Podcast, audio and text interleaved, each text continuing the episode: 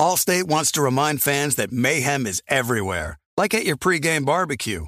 While you prep your meats, that grease trap you forgot to empty is prepping to smoke your porch, garage, and the car inside. And without the right home and auto insurance coverage, the cost to repair this could eat up your savings. So bundle home and auto with Allstate to save and get protected from mayhem like this. Bundled savings variant are not available in every state. Coverage is subject to policy terms and conditions. We are welcoming a new show to iHeart and the DraftKings YouTube channel. It is called Point Game with John Wall and CJ Toledano. It's an insider's look at the NBA and the culture surrounding the league. Every week, the five time All Star and the number one pick in the 2010 NBA draft, John Wall, will give his unique perspective on the hottest topics in the league and tell the best behind the scenes stories from his time in the NBA. So check out Point Game with John Wall and CJ Toledano on the iHeartRadio app, the DraftKings YouTube channel, or wherever you listen to your podcasts. Hey, it's Kevin Hart. In this basketball season, Chase Freedom Unlimited is helping me cash back all my game tickets. Plus, tickets for 23 of my biggest fans to cheer me on while I enjoy the game. Find your seats. I appreciate the support, people. Eat that pretzel. This'll never get old. Use more napkins. Okay, this is starting to get old. Say the tagline. Cash back like a pro with Chase Freedom Unlimited. Chase, make more of what's yours.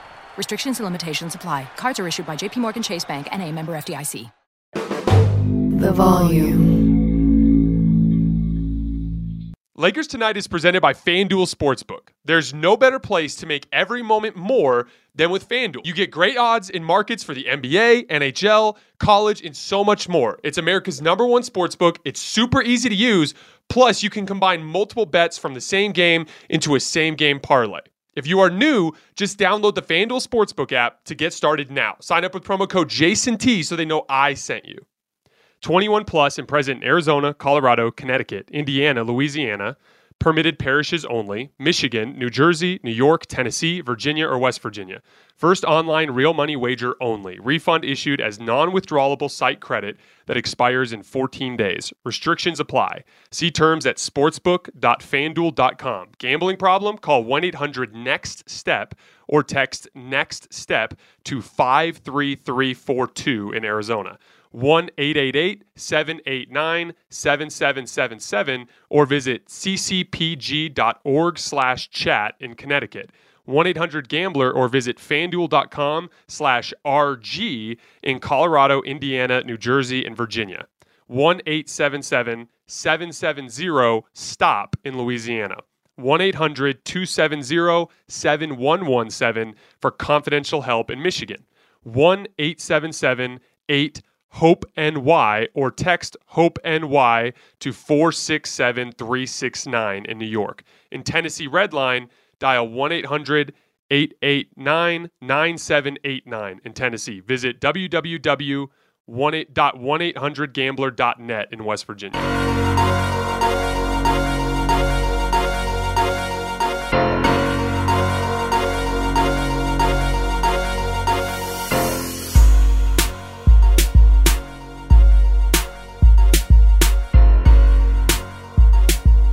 All right, welcome to Hoops Tonight, presented by FanDuel here at the Volume. Happy Wednesday, everybody. I hope all of you guys are having a great week so far. Today is my one and only calendar day, full calendar day that I'm in Tucson before I head right back out of town tomorrow to go to Las Vegas for NBA Summer League, which I'm very, very excited for. A couple of massive ga- I'll be at most of the games, but a couple of massive games I will for sure be at. There's a Orlando Magic versus Houston Rockets game tomorrow night which will feature Paolo Banchero and Jabari Smith Jr. that I will have an instant reaction video on. And then I believe either the next day or two days later, the uh, Magic play, or excuse me, the Rockets play the Oklahoma City Thunder. So we'll get to see Chet Holmgren versus Jabari Smith Jr. I will be at both of those games. I'll be doing live reactions. So make sure you, first of all, subscribe to the Volumes YouTube channel so you don't miss any of those videos. And also follow me on Twitter at underscore JasonLT. I'll be tweeting out where I'm at in the gym and stuff and, and where I'm at around town. So you guys have an opportunity if you guys are friends of the show, if you want to swing by and say hi, talk some hoops and hang out for a little bit. I also plan on trying to find at least one day where I can get to a gym.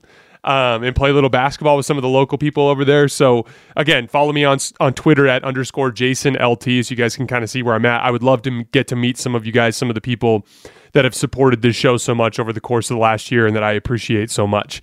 Um, so last night, as we were all waiting for Kyrie news or Kevin Durant news or really anything interesting, a Russell Westbrook trade, something along those lines, instead we got a very interesting Lakers related piece of news. The Lakers managed to sign Thomas Bryant, who is a former Laker, very interesting young center prospect in the league right now, who had a partially torn ACL about a year and a half ago. That's kept him out for a while, so that's why you haven't seen much uh, of Thomas Bryant. And so maybe not a big game, uh, maybe not a big name, excuse me, not necessarily anything splashy, but I think a very, very solid player and a very interesting player as it pertains to the shape and and essentially the identity of what this year's Lakers team is going to be. So I wanted to take today to focus in on the Lakers so far this offseason the moves that they've made, things that I liked, things that I disliked, things that I expect later in the summer as well. It's going to be a Lakers themed day. Now, remember, this show originally was uh, uh, under the name Lakers Tonight. We switched it to Hoops Tonight because that was always the plan. We were always going to cover the whole league. However, the Lakers, even though I know many of you probably despise the Lakers. And I'm not a Lakers fan either. I've just covered the team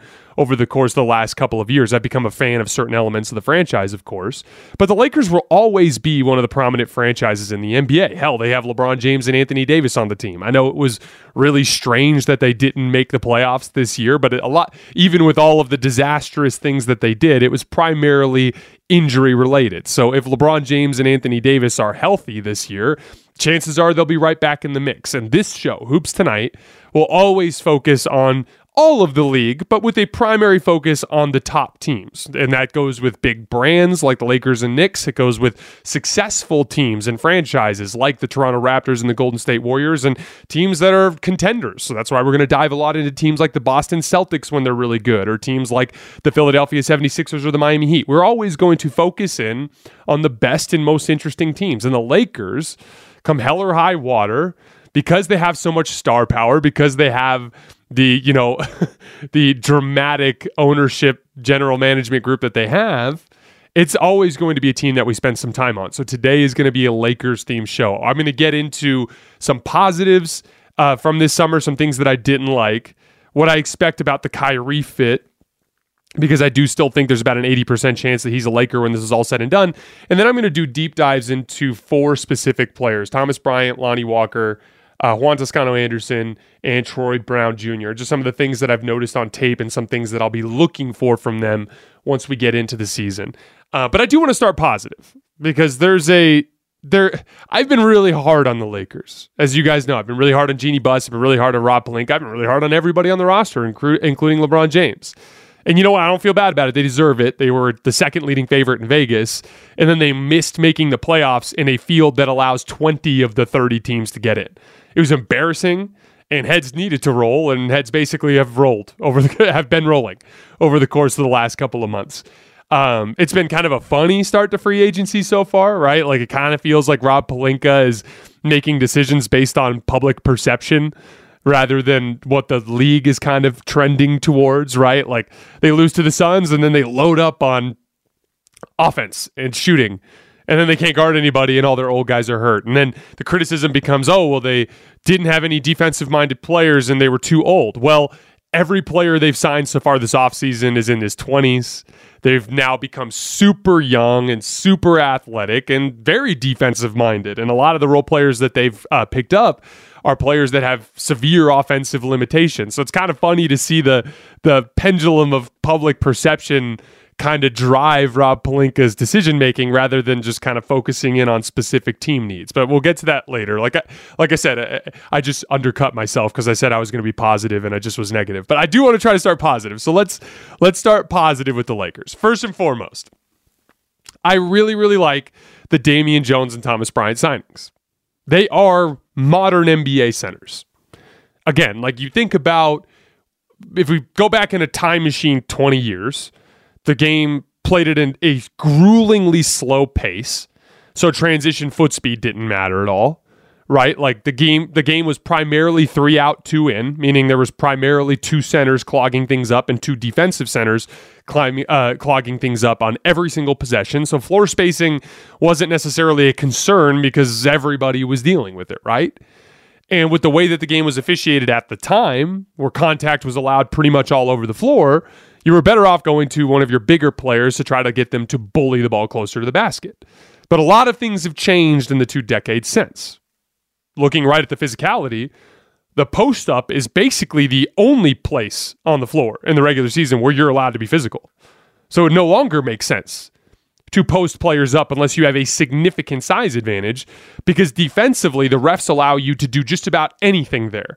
Whereas everywhere else on the floor, it's like you put your hands on somebody, it's a foul. You bump somebody, it's a foul. You come up underneath a shooter, it's a foul. You bear, it's extremely ticky tack everywhere else on the floor, and then very uh, and very loose and and just kind of free for all underneath the basket. So post up offense is particularly centers banging on centers you just don't really see much value in that anymore. You'll still see your LeBrons posting up a small guard or a big guard posting up a small guard, but it's few and far between, and it's not a very you know smart way to run offense anymore. Then we ditched the power forward, and we basically added a fourth wing slash guard perimeter player. So as a result, spacing now is a concern. If you are running some sort of three out, two in type of attack, or if you have two really uh, uh, if you have two non-shooters on the floor, then things really will get clogged up, and it's no longer a an issue of competitive or becomes an issue of competitive advantage because the other teams you're playing don't have that problem. And so as things have gotten spaced out more, and as we've ditched that four man, the traditional four man, having that big lumbering center has become more and more of a problem. And then last but not least, the game just plays at a much faster pace, and a lot of teams play a five out style of basketball. So your ability to get up and down the floor in transition and your ability to cover ground in rotation is much more important now than it used to be. And so essentially, a big lumbering center like Dwight Howard carried a great deal of value 10, 15 years ago, right? When the game was like that. But now it's like you almost want a guy that's a little bit smaller, a little bit thinner, a little bit faster, and a guy that doesn't rely on post up touches. Ironically, Dwight Howard having a tiny bit of a late career renaissance there with the Lakers in 2020 came with him slimming down a lot and ditching the post ups and primarily being at least the best version of that that he could be. So I did think it was impressive for Rob Pelinka to notice that trend that I just laid out and to target centers that are younger, faster, that will actually be able to get up and down the floor, especially since Darvin Ham has talked a lot about how he does want to play fast. And so you're going to need a specific type of center to be able to do that. And Thomas Bryant and Damian Jones give you that. So I do like that a lot. Also, they shifted towards defensive minded guards. Juan Toscano Anderson, Troy Brown Jr., Lonnie Walker. That they're kind of fit into the existing mix of players that the Lakers signed late last year, right? Austin Reaves, a defensive minded guard, Stanley Johnson, a defensive minded wing, and Wenyen Gabriel, a defensive minded kind of like forward wing hybrid, right? And so now you have a bunch of really defensive minded young players. The reason why that's important is you got to look at the LeBron James and Anthony Davis problem you know, LeBron James and Anthony Davis, the reason why everyone got so excited when they originally paired up in 2020 is they were the consummate modern NBA front court. They brought all of the physically imposing stuff that came from your old school power forward center combos with all of the malleability, versatility, and foot speed that comes from the modern front court combos, right? And then you combine that with LeBron James being one of the most dominant offensive forces of all time, and Anthony Davis, at least during the first year of his time with the Lakers, being the hyper versatile offensive forward that he was, you kind of was like the perfect foundational front court for an NBA team. That's why it wasn't a coincidence that for two straight years, not only did they win a championship, but they won damn near 80% of their games when the two of them were on the floor together. That is the, you know, that that was the foundational piece of this whole thing. But in 2020, I don't know if it was because of Frank Vogel. I don't know if it was because of LeBron coming off of the most embarrassing season of his career. I don't know if it was Anthony Davis thriving under all of the enthusiasm from joining the Lakers. But LeBron and Anthony Davis were thoroughly and entirely bought in defensively. Then we went to 2021.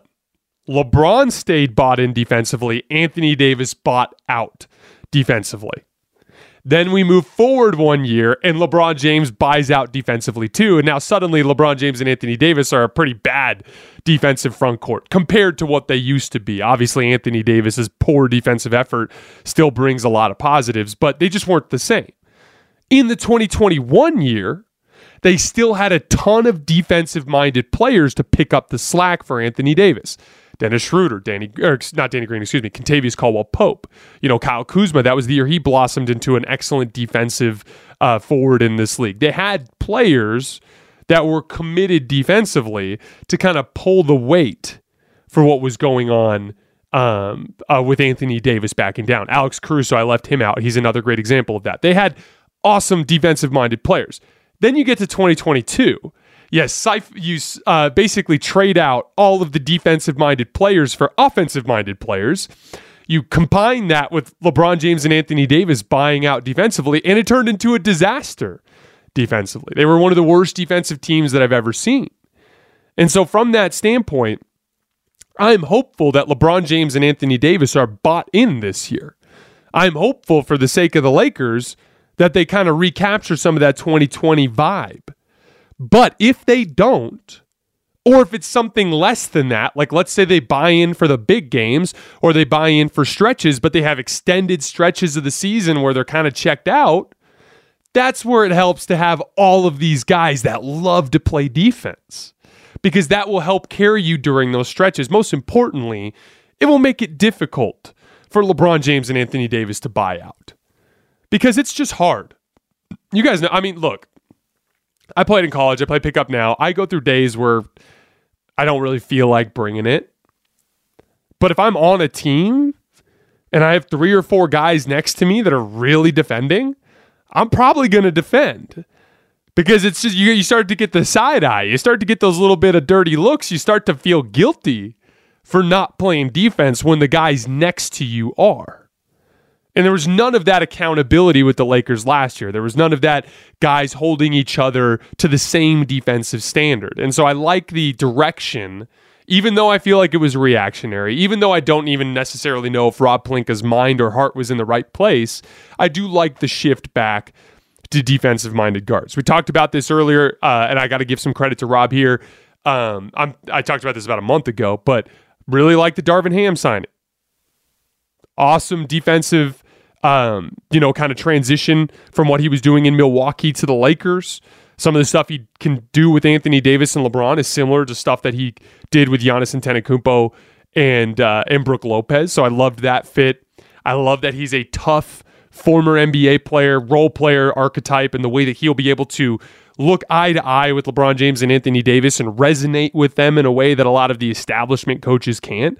I really, really liked that signing the Lakers now have a great base of high motor players. We talked about this just a minute ago with defense, but that goes with the night in, night out grind of the NBA season on both ends of the floor. Austin Reaves is a high motor player. Stanley Johnson is a high motor player. Wenyen Gabriel is a high motor player. Juan Toscano Anderson, high motor player.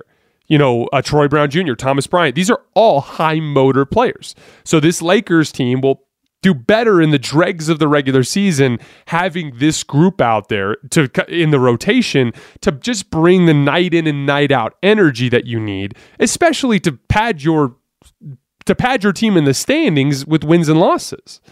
So uh, last year, if you guys remember, that was a huge problem for the Lakers. When you're relying on Russell Westbrook and you're relying on LeBron James and you're relying on Carmelo Anthony and you're relying on Anthony Davis and you're relying on Dwight Howard and you're relying on DeAndre Jordan and you're relying on Kent Bazemore. It's like these are all older veteran players who don't really get up for the Oklahoma City Thunder in December. So what happens? You end up losing to the Oklahoma City Thunder twice as a result. So I, I liked the idea of understanding your weakness. Your weakness is your two stars struggle with motors sometimes. Let's target young players with high motors. It will help carry them through some of those stretches. And then last but not least, in terms of positives, I think that, you know, Rob Pelinka finally started to get it right in terms of the value of shooting. you know, and I kind of have like a, a combo opinion on this kind of thing. It's a combo of different things that I've heard and seen over the years when I've been playing and coaching and, and covering the league. Um, the best guy that I've seen explain kind of a variation of what I believe is is Mike Trudell, who does an amazing job covering the Lakers for Spectrum Sportsnet. He also does the Laker Film Room podcast uh, with Pete Zayas and Darius Soriano. They do an amazing job. Lakers fans, if you're looking for like a Laker focused podcast, that's the best one I've seen. Got to check them out. Um, but Mike Trudell always says that like the difference between a 38% three point shooter and a 34% three point shooter might be a dozen makes over the course of a season. You know, if if you're attempting, you know, three four hundred shots, right? Like that, it's not really that much of a difference, and I tend to agree. But more importantly, I think percentage matters less than volume. You know, your it's it's the perception of your threat versus your actual threat. So, for instance, you know, NBA teams are going to sag off of players all the time to guard LeBron James and Anthony Davis. That's just what you have to do. If you leave the paint open and let LeBron James drive to the rim all day long, he's going to destroy you. If you don't double team Anthony Davis in the post and you let him work one on one against smaller players, he's going to destroy you. You make a decision when you guard the Lakers. We're packing the paint and we're making other people shoot. So if Wesley Matthews shoots 34% from three, but you know, uh, Troy Brown Jr. shoots 35 or 36, or I'm just throwing out numbers for the sake of this argument.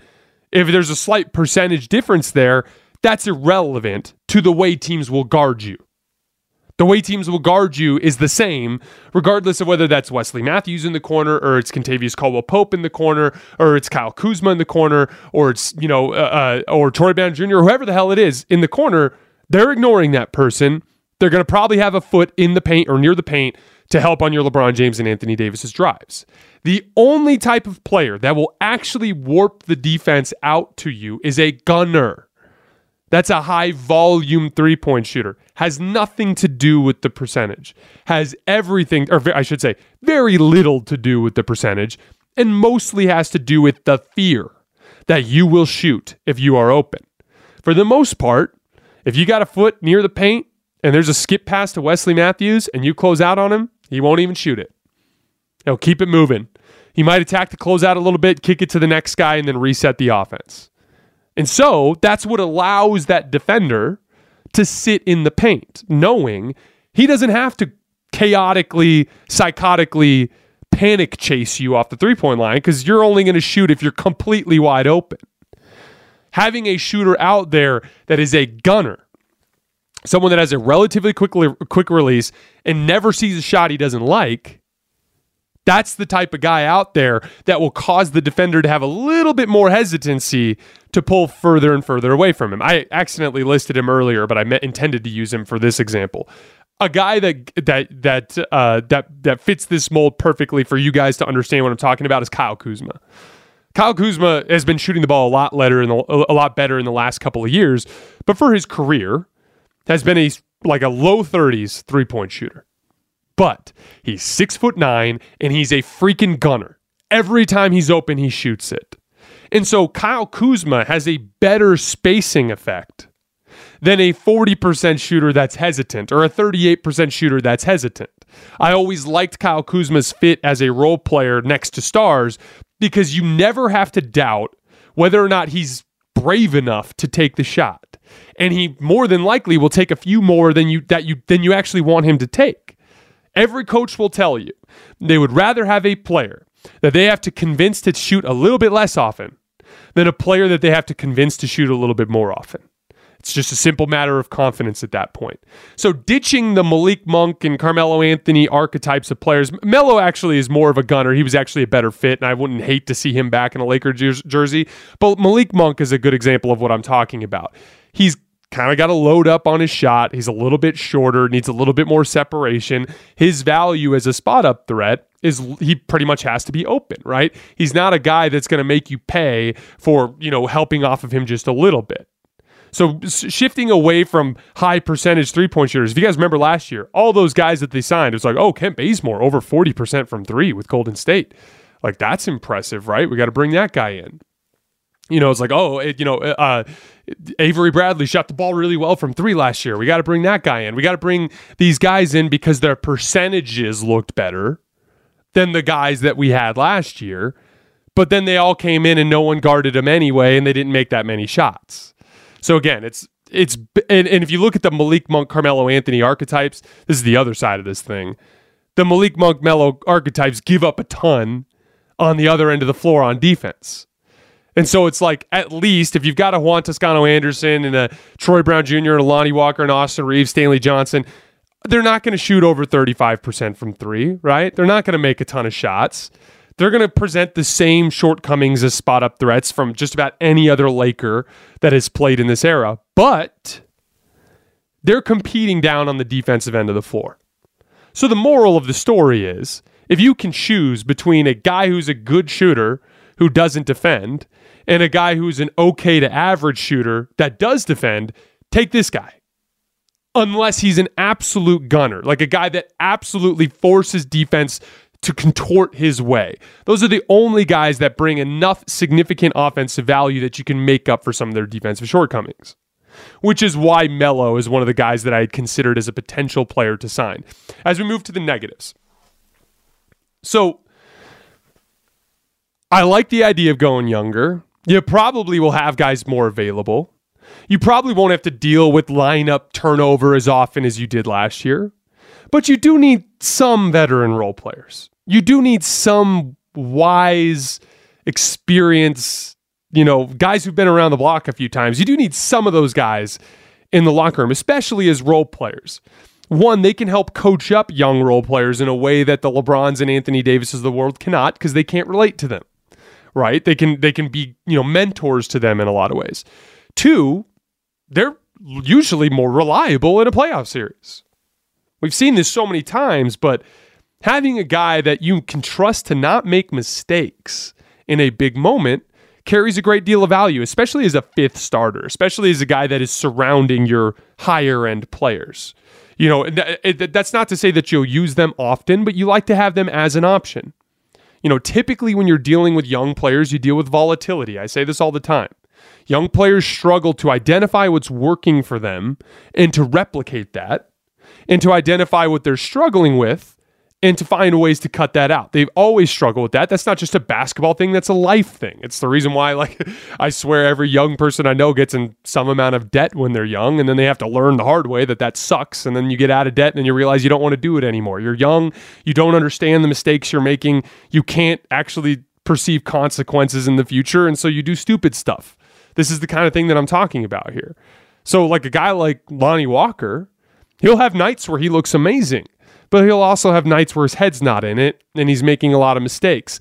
That's where it helps to have a veteran option to plug into that spot for 12, 15 minutes in a second half one night when Lonnie doesn't have it. Or the same thing if a Juan Toscano Anderson isn't isn't isn't fitting in well in this specific night in his spot in the rotation. I'd like to see a little bit of a veteran role player presence. This is why I liked Melo. Again, Melo as a guy that has to play 30 minutes a night, as a guy that you need for significant amounts of offensive creation, as a guy that you need 82 games a year, that can be a shortcoming on a team surrounded with other old guys. But if he's the one old guy, if he's the one veteran presence, if you never need to post him up, if he can take a night off on a back to back, if he can be the veteran me- uh, mentorship, uh, veteran mentor to some younger players, he can bring great value there. And again, he was the one true legitimate spot up threat that actually contorted defenses for the Lakers last year, and that manifested in their net rating stats. If you look at him when they when he would play alongside LeBron James, good things would happen. And so I like the idea of bringing Melo back as one of the handful of older veteran players on this roster who brings one truly elite skill in his ability to spot up shoot. A lot of the criticism directed towards Melo over the course of the last couple of years has a lot to do with the fact that he's been in bigger roles than he really should have had. In Portland, they needed him to score a lot. With the Lakers, they needed him to score a lot. There was no expectation for him to play defense because neither of those teams played any defense. This is a, actually a much better fit for Melo than even just last year's Lakers team was. Second negative, the lack of wing size. So first thing that came to my mind when I saw Thomas Bryant. Second thing that came to my mind when I saw Thomas Bryant last night. I was like, oh, Thomas Bryant, quality signing. Really like this guy. Damian Jones made more sense as a backup center anyway. I like this. Second thought, oh, they're going to go big again this year. Now, they've never really truly leaned into AD at the five, and there's been a lot of reasons for that. Um, particularly this last season, they just didn't have the personnel. They didn't have enough wing size to successfully play Anthony Davis at the five. But the thing is, is I've always thought that the best version of this team was Anthony Davis at the five because of the offensive spacing that it creates. You know, again, in the modern NBA, especially when you're playing top tier defenses, when teams are allowed to be physical, when they start ignoring your non shooters, floor spacing becomes a premium. It becomes one of the most important things in the game of basketball. And so the problem with having Anthony Davis at the four and putting someone in the dunker spot all game long is even though it helps you in some other areas of the game, like on defense, rebounding, things along those lines, it vastly hurts the confidence of your slashing stars because they just don't see the driving opportunities that they normally see. And so when I saw the Thomas Bryant signing, the first thing I thought was, okay, if they have Thomas Bryant and Damian Jones, chances are they plan on playing Anthony Davis at the four. So at first I was a little irritated. But the main reason why I think this might be okay, and the main reason why I think this could work, again, just could, is because when you don't have the wing size, you have to play big. Now, the whole league is going towards wings. But there was a team in 2020 that won the title largely without wings, and they did it with guards and bigs, and it was the Lakers.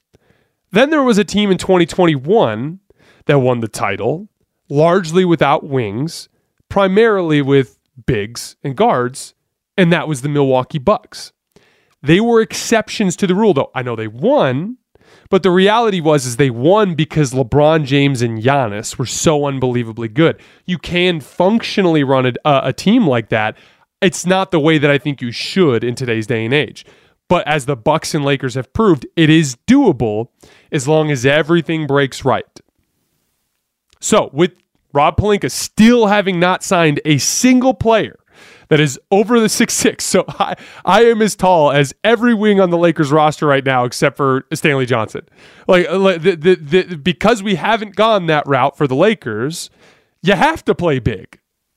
And so I like that at least if they're going to play big, they're doing it with the right kind of centers. And you can kind of see the the team's identity starting to take shape defensive minded guards, LeBron James at the three, Anthony Davis at the four, super athletic centers underneath the basket to be rim runners and backline defenders. That was the 2020 Lakers. So I do like that they've tried at least to re- rep- uh, replicate something that has worked. It's not what I would have done.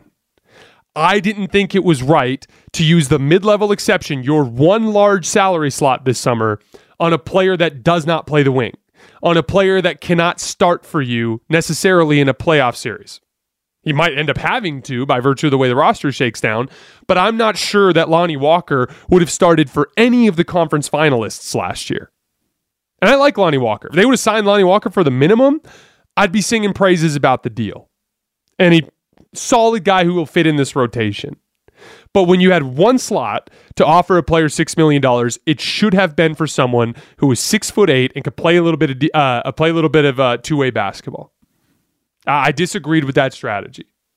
I think that the best ultimate version of this Laker team that might never end up happening, and really that we've only seen in the playoffs of 2020, was Anthony Davis at the five, LeBron James at the four, and big perimeter players.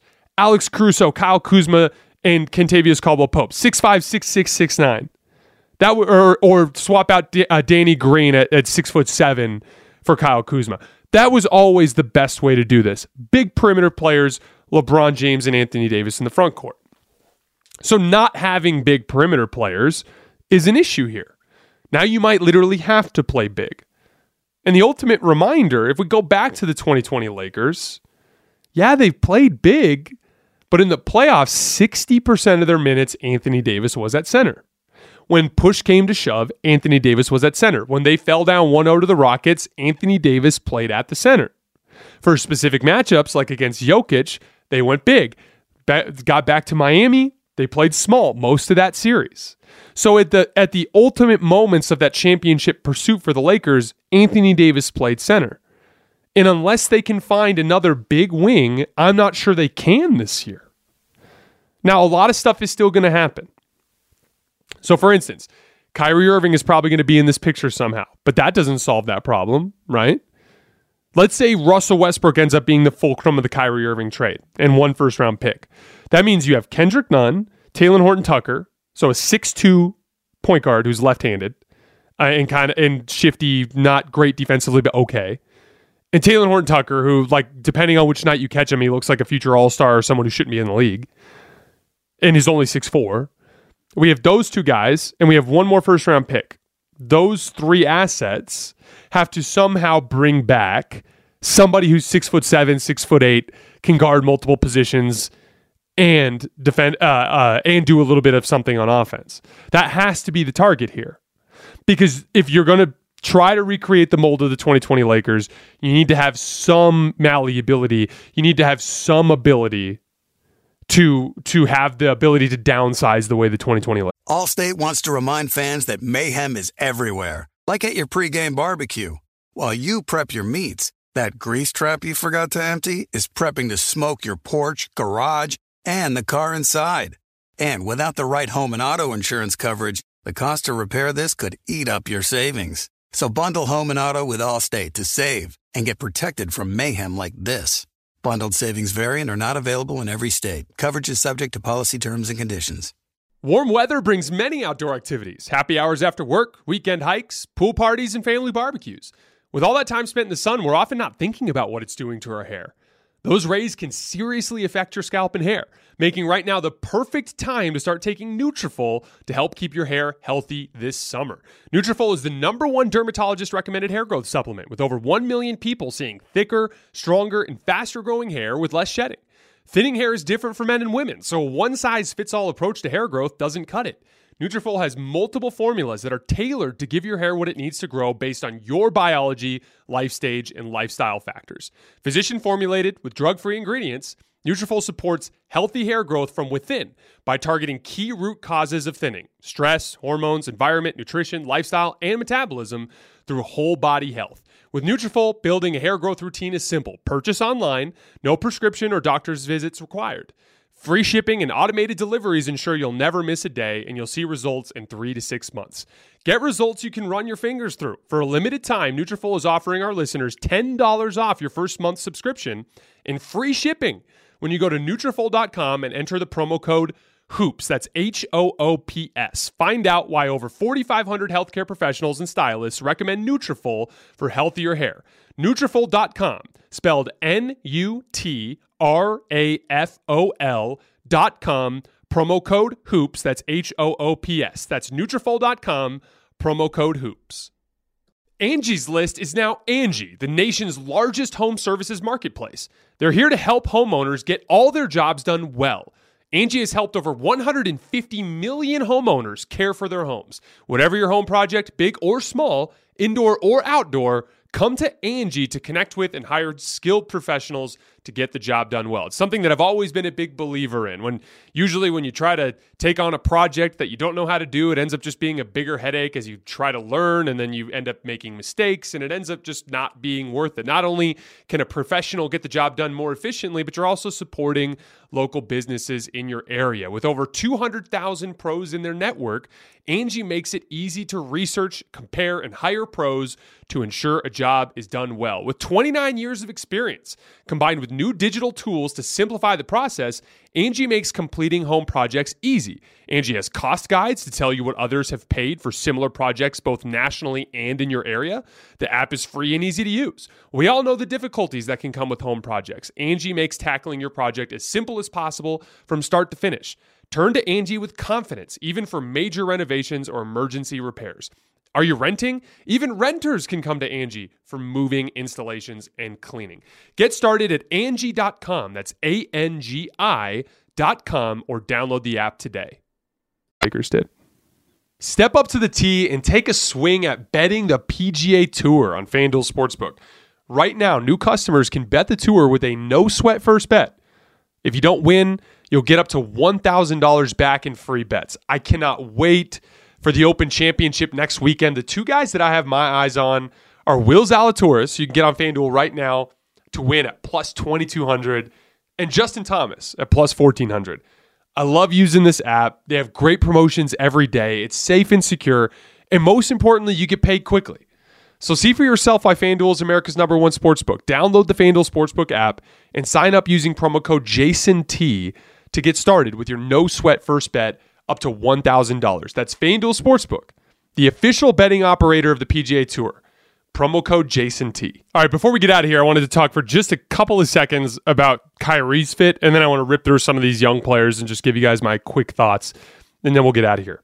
First of all, as I laid out with that roster, a lot of these guys, Lonnie Walker, Juan Toscano Anderson, Troy Brown Jr., Austin Reaves, Stanley Johnson, you know, these are not offensive creator type of players.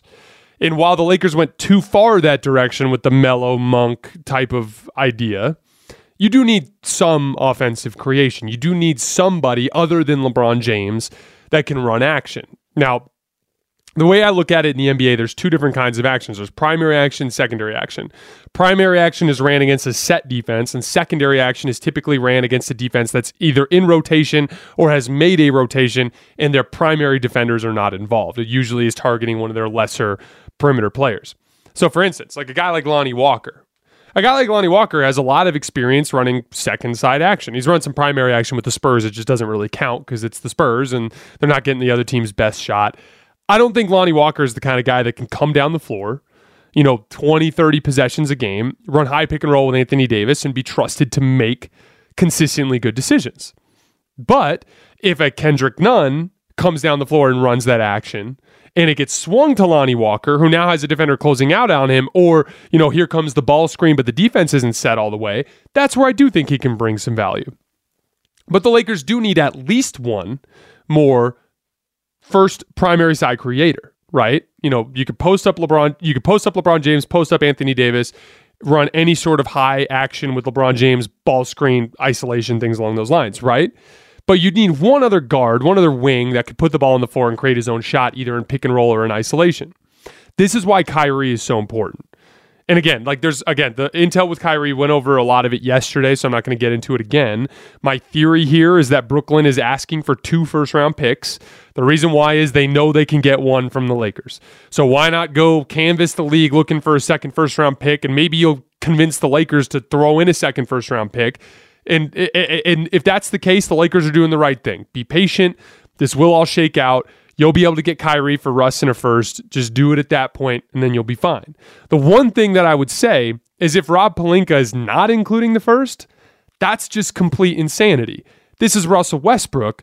He's one of the most overpaid players in NBA history. I'm not even. I don't even need to get into the Russ thing. You just Russ is a negative asset. Okay. Kyrie Irving is also a negative asset but much less of a negative asset than Russell Westbrook is. Why?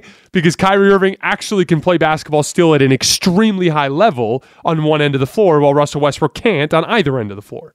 Okay, so you're trying to trade a, a $47 million negative asset for a better asset who makes $36 million. So you're going to have to give him something. All right. So give him the first if the time comes. But if they're just holding out to make sure it's only one first, I support the deal. That said, the Lakers need to do whatever it takes to get Kyrie. Stay in contact. Don't blow this. Don't go blow the pick on somebody else because it would be extremely advantageous for the Lakers to have a guy in Kyrie that they can toss the ball to 30, 40 times a game to run that primary side action. Such a big deal for LeBron James. That's why he's targeted these point guards so much over the years. You know, LeBron, I always joked when he was with the Cavs that it was like thirds.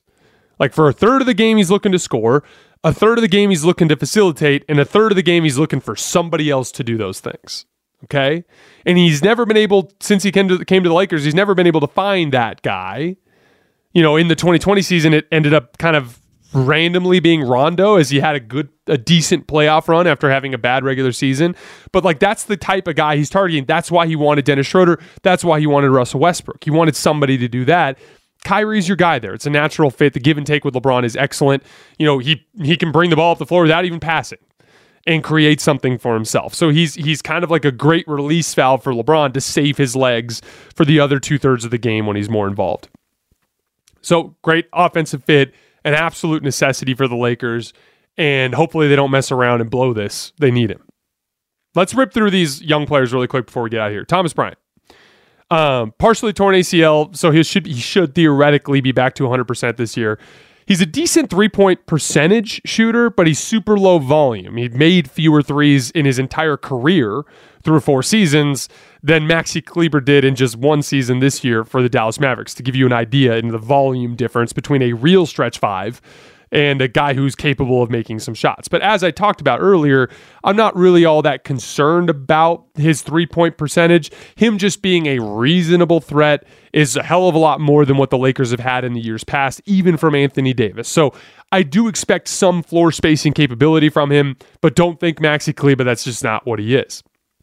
He's always played with a super high motor and he rolls hard to the rim every time. That's a big advantage for ball screen guys, guys like LeBron James or if Kyrie Irving ends up uh, falling into the spot or Kendrick Nunn if they don't trade him.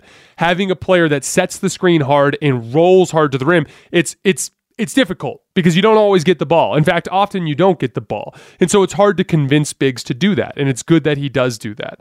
But he does have that high motor. He plays super physical. He's not afraid of contact. This is big time for NBA uh, centers because a lot of NBA centers don't necessarily love basketball that much. There's a reason why guards are always so much more skilled than bigs, and a huge part of it is is guards choose basketball because they love the game of basketball. Most big guys choose basketball because they were told by their friends and family that they should play basketball. so it's good to see when you do see a big guy that has that motor. That's a, that, that's something that absolutely um, is unique at the position. And last but not least, with Thomas Bryant, he's got all that modern center mobility. I'm not going to get into it again because we got into it earlier, but he does have the foot speed and linear speed to be able to hang in transition and to hang in five out situations. okay, Lonnie Walker. So everyone's comparing him to Malik Monk. Uh, our own Chris Mannix compared him to Malik Monk with with Colin Cowherd the other day on his show. I do agree in the sense that he's a thin athlete. So you know when you're a relatively thin athlete it's hard for you to get to your athleticism when the slightest little bump and hand check can contain you or cause you to lose balance. So, you know, a bigger, stronger. This is why I was such. Uh, um, this is why I was such a huge fan of Ivey, uh, uh, the the kid that um, uh, the Detroit Pistons signed in the draft or picked in the draft because he has that combination of strength and low center of gravity with athleticism. So you can't bump him off his line. You're not going to be able to just hand check him in his place. He's more likely to bump you off of your line. That's why these super thin, super athletic guards have some limitations. That's why Malik Monk, even though he was a great dunker, wasn't just flying through the lane dunking on everybody all season. It's because it's just hard to do when you don't have the physical, you know, momentum to stay on your attack line. So I do agree with him there. However, that's where the competition, the comparisons end. Malik Monk was a lights out three point shooter who absolutely could run primary side action, and Lonnie Walker, Walker is not. Okay. Malik Monk competed on defense but just didn't have the instincts or the the physical traits to do it. Lonnie Walker's a little bit stronger, a little more laterally quick, and actually is very much committed on the defensive end of the floor. He's not an elite defensive guard right now, but he's the kind of guy that could be that for this team. So, from that standpoint, I, I, don't really look at it as a Malik Monk comp. What I do look at it is as a similarity in the sense that it was a misallocation of resources to target a young uh, six four guard that doesn't fit your direct need on the wing for a player like that. Although I should give Rob Pelinka some credit, uh, some credit. Malik Monk was on a veteran minimum contract last year couple of specific things. Lonnie Walker said in his interview today that he that he prefers to guard one through three, but that he can he thinks he might be able to guard fours now because he's up to 250 pound, 15 pounds. I'm curious to see if he's actually 215 pounds because I don't I don't see that kind of size from him. So I'm really curious to see him on the court this year to see if that muscle really is there. 215 pounds is heavy for a 6'4 guard. That would mean he's really, really stout. And I, I don't really see that with him. But I did think it was interesting that he said that he guards one through three because that's kind of what I'm talking about in terms of wing uh, wing versatility. In order for you to be a versatile wing, you should be able to guard one through four. Like the only guys in the league that you shouldn't be able to guard are a Jokic or an Embiid, right? You should be able to, uh, to at least hold your own and force a guy to shoot over the top to the the the um to all of the perimeter players in the league. And if you're a little too small and a little too thin, you're going to struggle against the bigger forwards, bigger wings in the league. And that's something I expect Malik, uh, or excuse me, uh, Lonnie Walker to struggle with. He's inconsistent with his shot. That's to be expected. If you look through his numbers, yeah, he only shot 31% from three last year, only 32% when he was open or wide open. But if you looked at it, he had extended stretches where he shot well. It's like, oh, here's a 15, 15 game stretch where he shot 40%.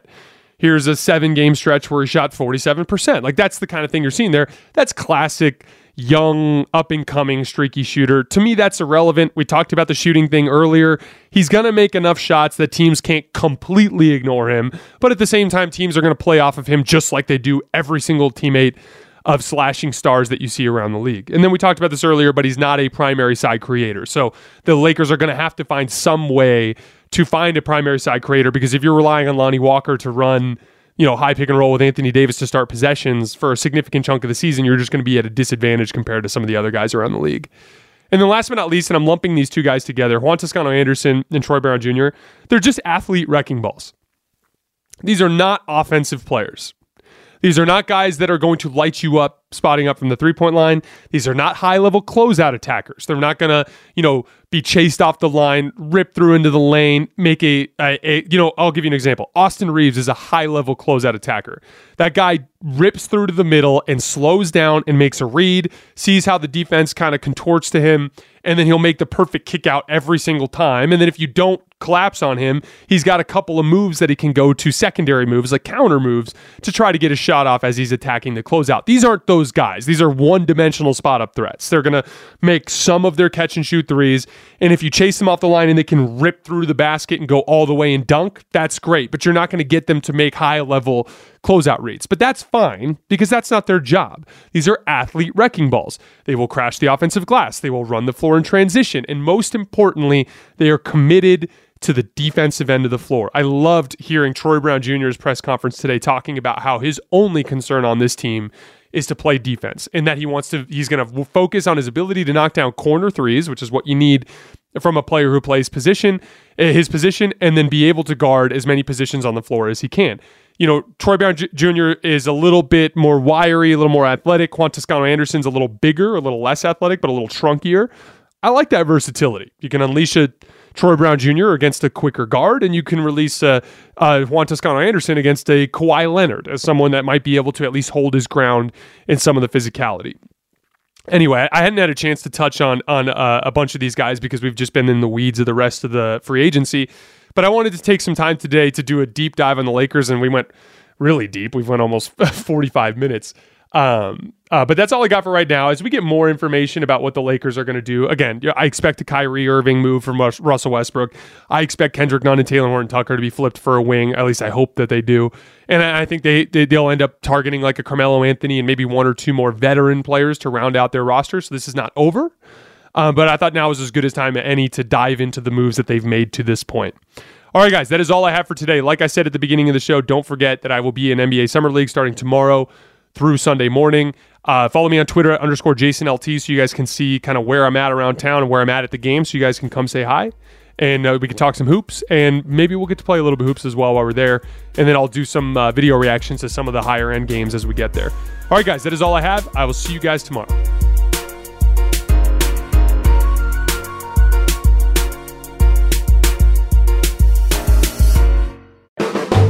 The volume. Allstate wants to remind fans that mayhem is everywhere, like at your pregame barbecue. While you prep your meats, that grease trap you forgot to empty is prepping to smoke your porch, garage, and the car inside. And without the right home and auto insurance coverage, the cost to repair this could eat up your savings. So bundle home and auto with Allstate to save and get protected from mayhem like this. Bundled savings variant are not available in every state. Coverage is subject to policy terms and conditions. Hey, it's Kevin Hart. And this basketball season, Chase Freedom Unlimited is helping me cash back all my game tickets. Plus, tickets for 23 of my biggest fans to cheer me on while I enjoy the game. Find your seats. I appreciate the support, people. Eat that pretzel. This'll never get old. Use more napkins. Okay, this is starting to get old. Say the tagline. Cash back like a pro with Chase Freedom Unlimited. Chase, make more of what's yours. Restrictions and limitations apply. Cards are issued by JPMorgan Chase Bank and a member FDIC. The journey to a smoke free future can be a long and winding road, but if you're ready for a change, consider taking Zyn for a spin. Zyn nicotine pouches offer a fresh way to discover your nicotine satisfaction. Anywhere, anytime. No smoke, no spit, and no lingering odor. Get in gear with the Zyn 10 Challenge and enjoy 10 smoke free, spit free days for just $5.95. Order online and start your new journey today. Warning this product contains nicotine. Nicotine is an addictive chemical.